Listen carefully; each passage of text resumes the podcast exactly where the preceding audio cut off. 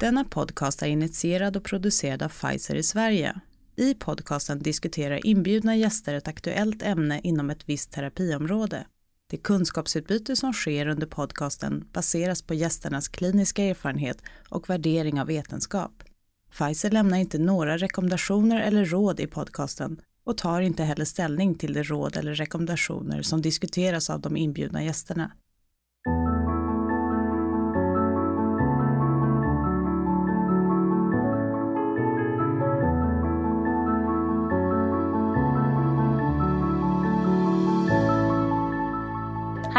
Very welcome to um, this interview uh, or this uh, chat that I'm going to have with uh, Janet Pope regarding ACR highlights. Uh, my name is Petra Nergård, uh, and I'm medical advisor in Sweden. Uh, and um, very welcome, Janet. Hi, Petra. I'm Janet Pope, a professor of medicine and rheumatologist at Western University in London, Ontario, Canada. So lots of parallels with Sweden. Yeah.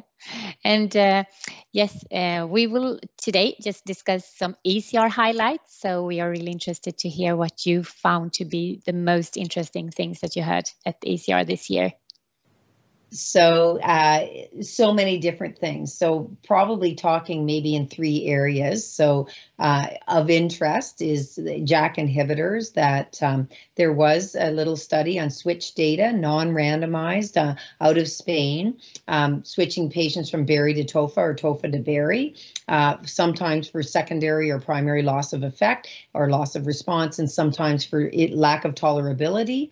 And they found about a 70% pretty good response and we're able to lower prednisone, but we need RCT data to tell us what to do in the real world. I think there was um, a lot of reassuring data of safety, including JAKs and our other products as well, with no new signals found. Uh, there was a great uh, uh, study for uh, the first oral uh, TYK2, uh, so something that also signals similarly but not identical to JAK, and psoriatic arthritis. So more will come from that.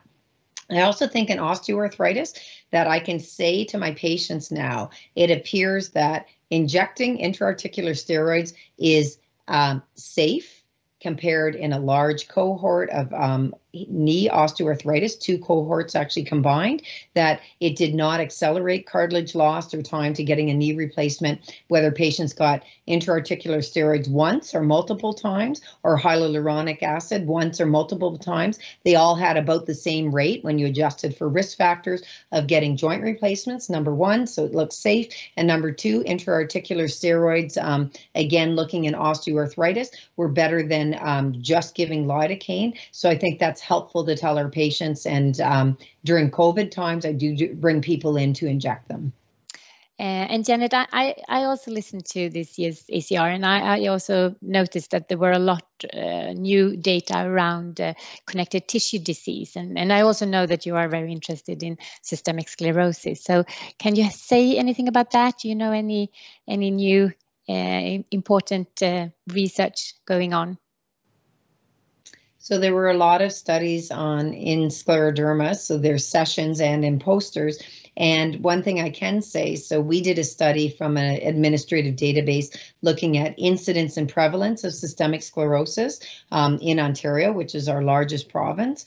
And um, we found that the mortality was um, high, which we already knew, but if a patient was seeing a respirologist and a rheumatologist and had pulmonary function testing, so our algorithm assuming that they had interstitial lung disease, um, their survival was cut in half. So we still have a long way to go with the treatment of interstitial lung disease. Um, there is in some countries a drug approved to help slow down interstitial lung disease as well as the drugs that we use for immune suppression.